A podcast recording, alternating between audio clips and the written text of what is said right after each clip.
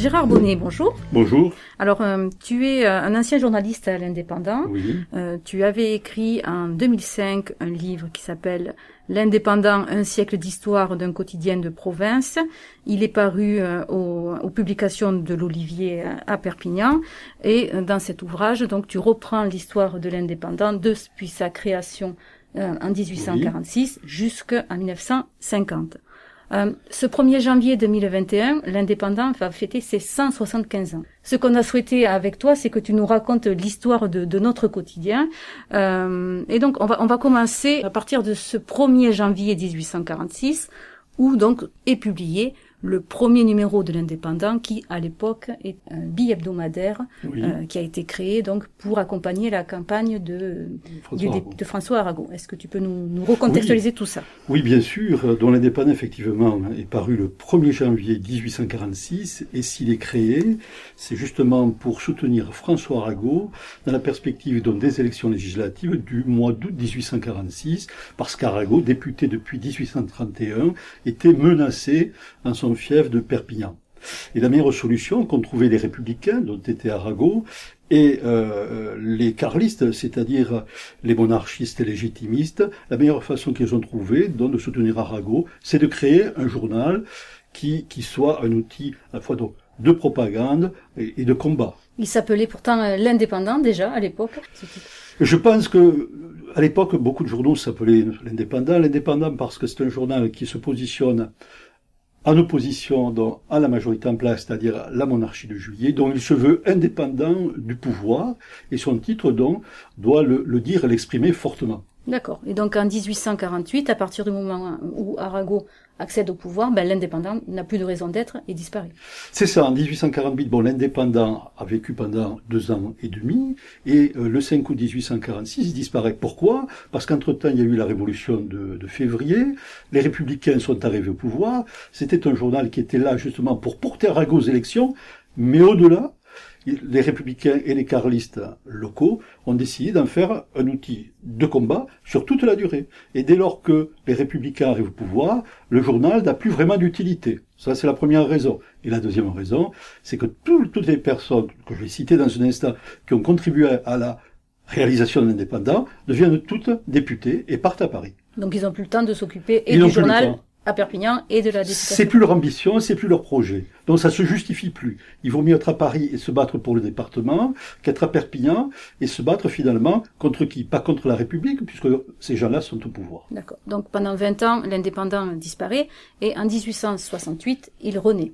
Voilà, en 1868, donc euh, au mois de septembre, le 16 septembre 1868, il renaît. Et ce qui est intéressant de signaler, c'est qu'il renaît avec les mêmes personnes. C'est-à-dire, c'est les 48 arts, les vieilles barbes de 1848, qui s'appelaient Théodore Guittet, qu'on considère, que je considère en tout cas comme le fondateur de l'indépendant, Pierre Lefranc, qui était le, le rédacteur en chef de l'époque, mais encore Étienne Arago, François Arago étant décédé en 1853, Étienne Arago, le frère de François, et Emmanuel, le fils de François, qui décide de relancer le vieux titre honoré de 1848, et donc c'est le premier, pardon, le 16 septembre 1868 que ça se réalise. D'accord. Donc l'indépendant va accompagner l'histoire de, de, France et va accompagner, va, va, va vivre entre guillemets les, les, deux guerres, va, va continuer, à, va oui, continuer oui. à, à, être publié oui, pendant ces périodes de troubles.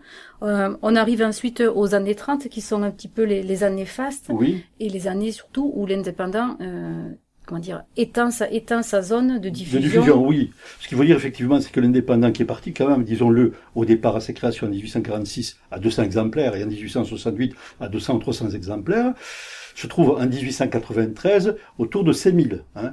Et en 1914, ils arrivent aux 20 000 aux 20 000 exemplaires. Donc, ce qui veut dire que l'Indépendant est un journal qui a largement, qui s'est largement dé développé.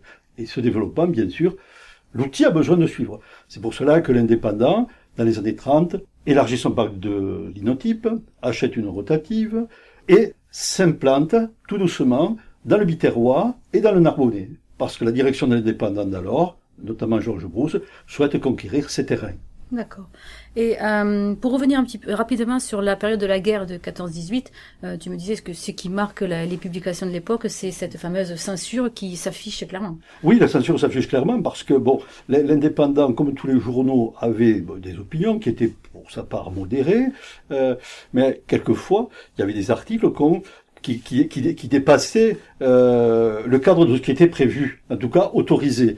Dès lors, la censure arrivait, passait par là, et euh, la une de l'indépendant, ou les pages intérieures de l'indépendant, mais surtout la une, se retrouve avec de grands rectangles blancs euh, qui indiquent la censure. C'est-à-dire que le papier qui était prévu à tel endroit disparaît, mais à la place du papier, il y a un rectangle blanc, et quelquefois on trouve au milieu du, de ce rectangle blanc les ciseaux, les ciseaux de la censure, les ciseaux d'Anastasie. C'est complètement assumé, quoi. C'est fait ah oui, oui, voilà. complètement. On cherche pas à cacher. ah non, il cherche pas à cacher. Au contraire, il, il, il, se, il revendique euh, ou plutôt ils contestent la censure, hein, ils sont contre la censure, et pour mieux contester cette censure, censure pardon, rien de mieux que de la mettre en exergue, bien en évidence, et de mettre en plus au milieu une paire de ciseaux. Ça veut bien dire, nous on est contre, mais on nous oblige. On n'a pas le choix. À, voilà, on n'a pas le choix.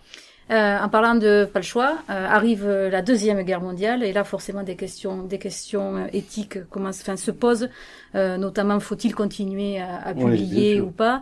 L'indépendance se pose la question comme l'ensemble des titres en France. Et alors Comment, tout ça a-t-il cheminé Mais euh, l'indépendance se pose la question. Disons que jusqu'en 42, jusqu'à l'occupation le 11 novembre 42 de la zone sud, je, dirais qu'en 40, l'indépendance est un journal qui est favorable à Vichy. C'est un journal pétainiste, comme la majorité des journaux. Progressivement, voyant comment se passent les choses, la direction de l'indépendant et Georges Brousse fait très attention. Et ils se rendent compte que euh, le gouvernement de Vichy ne correspond pas à ce qu'ils attendaient, puisque les jeunes indépendants étaient des gens de centre droit, euh, peut-être de droite également. Lorsque l'occupation de la zone sud en 42, en, septembre, en novembre pardon 42 euh, est effective, alors là les Allemands sont sur place. Donc puisqu'ils sont sur place, on voit, on, voit, on voit, vraiment ce qui se passe et on voit aussi euh, ce que fait la réaction à partir de janvier 43 de la milice locale. Et donc là, l'indépendant euh, souhaite, souhaite, souhaiterait, aurait souhaité, penser en tout cas, lever le pied, cesser la parution, mais ça ne s'est pas fait. Pourquoi peut-être? Par contre, ce que tu m'expliquais aussi, c'est que du coup, ils ont été un petit peu moins prompts à publier les dépêches officielles du gouvernement de Vichy. voilà, il y a un petit peu de. Voilà. En fait, ils se sont posé la question. Euh, encore une fois, je dis tout à l'heure, c'est pas les seuls.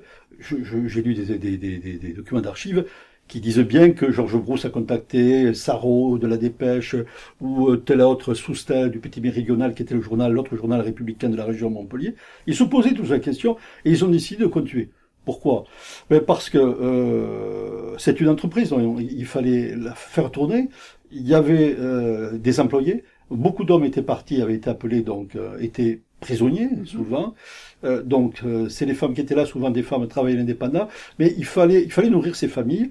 Première chose. Et puis la deuxième chose, c'est que finalement, cet outil de travail serait tombé entre les mains de, de l'adversaire, des Allemands. Et ils en auraient fait n'importe quoi. Donc il valait mieux le garder sous contrôle. Et c'est ce que tu viens de dire. Sous contrôle, ça veut dire que les dépêches qui arrivaient des agences officielles de l'époque étaient caviardées, jetées, mises de côté. Pas toutes, il y en a qui passaient, bien sûr, parce qu'il y avait une censure hein, qui, mhm. qui, vérifiait tout ça. Mais quand ils le pouvaient, ils mettaient vraiment les dépêches, les dépêches de côté et ils ne les passaient pas. Et Georges Brousse a été jusqu'à s'engager personnellement dans des actes de résistance. Oui, Georges Brousse, de résistance, c'est peut-être beaucoup dire. Hein. Euh, en tout cas, euh, il a fait... Euh, D'aide aux Juifs. Des, des, actions personnelles qui n'étaient pas concertées avec un réseau, tout à fait individuel, et il a aidé des, des, Juifs à passer en Espagne. Je sais qu'il les accompagnait avec sa voiture et son chauffeur Antoine Calavera, ensemble, ils allaient au Pertus, ou, plus loin, euh, du côté de, de, plus loin, du côté de Cerbère en tout cas, et il faisait passer les gens de l'autre côté. Donc c'est un engagement personnel. C'était pas un résistant proprement dit, mais il était en contact avec des résistants qui eux étaient dans des réseaux. Je pense notamment au sous-préfet Ravaille de Serré, qui était un résistant euh, patenté, et ils avaient des contacts. D'accord. Donc, euh, quand la libération arrive, pour ce qui concerne Perpignan, le 19 août 44, euh, l'indépendant, comme l'ensemble des journaux qui avaient continué à, publier pendant l'occupation, doivent, pour le coup, euh, fait l'objet d'un coup d'arrêt. Eh oui, l'indépendant, tous les journaux qui ont continué à apparaître durant les années de guerre sont tous interdits de parution. Il n'y en a que 17 qui reparaissent. C'est des journaux qui s'étaient arrêtés de paraître euh, au mois de, je dis au mois de novembre 42. Dès lors que ces journaux se sont arrêtés, sont autorisés, ils sont autorisés pardon, à reparaître. Quelques autres qui ont résisté, qui ont fait acte de résistance, tout en étant bien sûr arrêtés, ils ne paraissaient plus, sont autorisés à paraître. Au plan national, il y en a eu 17. Donc, ce qui veut dire que la majorité, c'est-à-dire autour de 90%, euh, a été dégagée. Hein. Tedjen, dont le ministre de l'Information de, de, de, l'époque, en fait du, du, gouvernement provisoire de la République française, a, avait dit que tous ces journaux devaient être euh, jetés dans euh, la fosse commune euh, du déshonneur national ou quelque chose comme ça. Hein, voilà. Donc l'indépendant fait partie de ces journaux et donc il est interdit de parution à partir du 19 août 1944. Ça n'a pas traîné en ce qui concerne bah, bah, ça n'a pas traîné. Le jour où l'indépendance s'arrête, le, le, 19, il y a un texte qui paraît, euh, qui dit que, euh, la préfecture le, le, met en vigueur, qui dit que bon, l'indépendant est interdit de parution. L'indépendant, les autres jours, non, le Roussillon, il n'y avait pas beaucoup. Le Roussillon, etc. D'accord. Et il faudra attendre donc 1950 euh, pour que l'indépendance sorte à nouveau euh, sur les presses. Oui, oui. Alors en 1950, après ça a été long, quand il a fallu, il a fallu six ans, six ans de, de bataille, euh, de procès.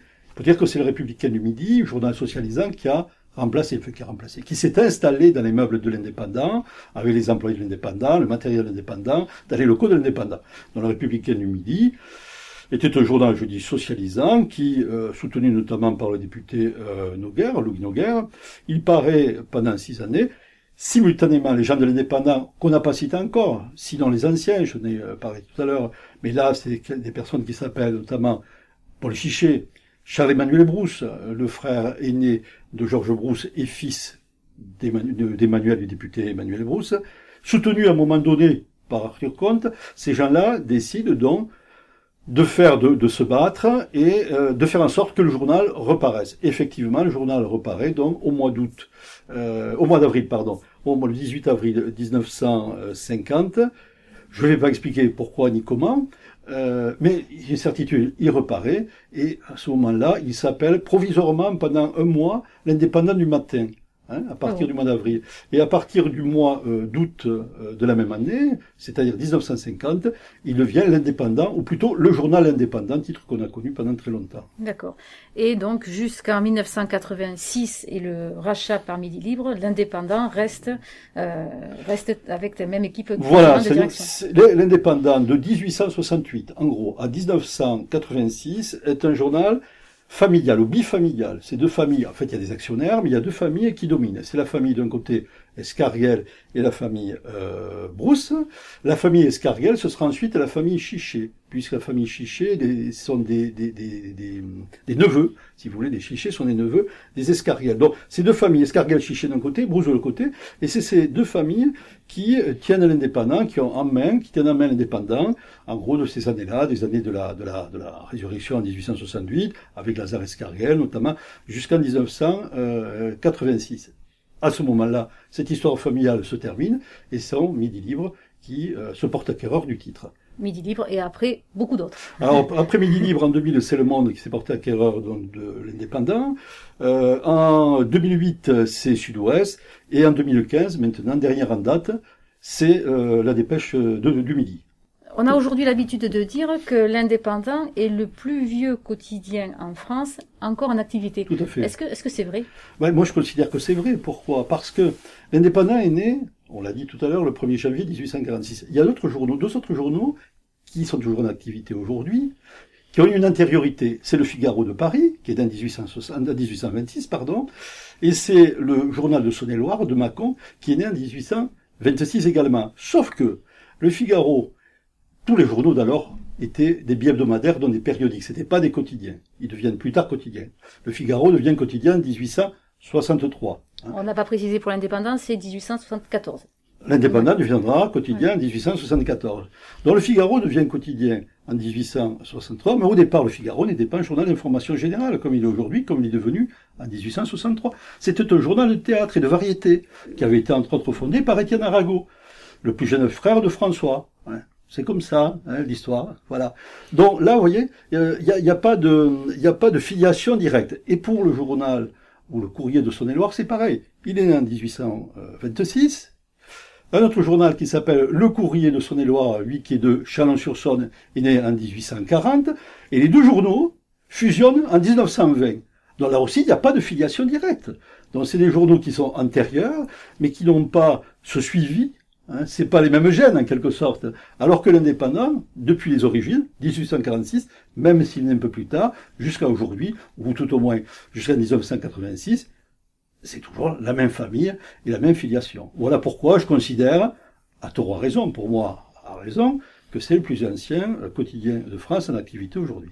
Et on va pas, on va pas s'en priver. Et on va pas s'en priver. Merci euh, Gérard. Avec plaisir.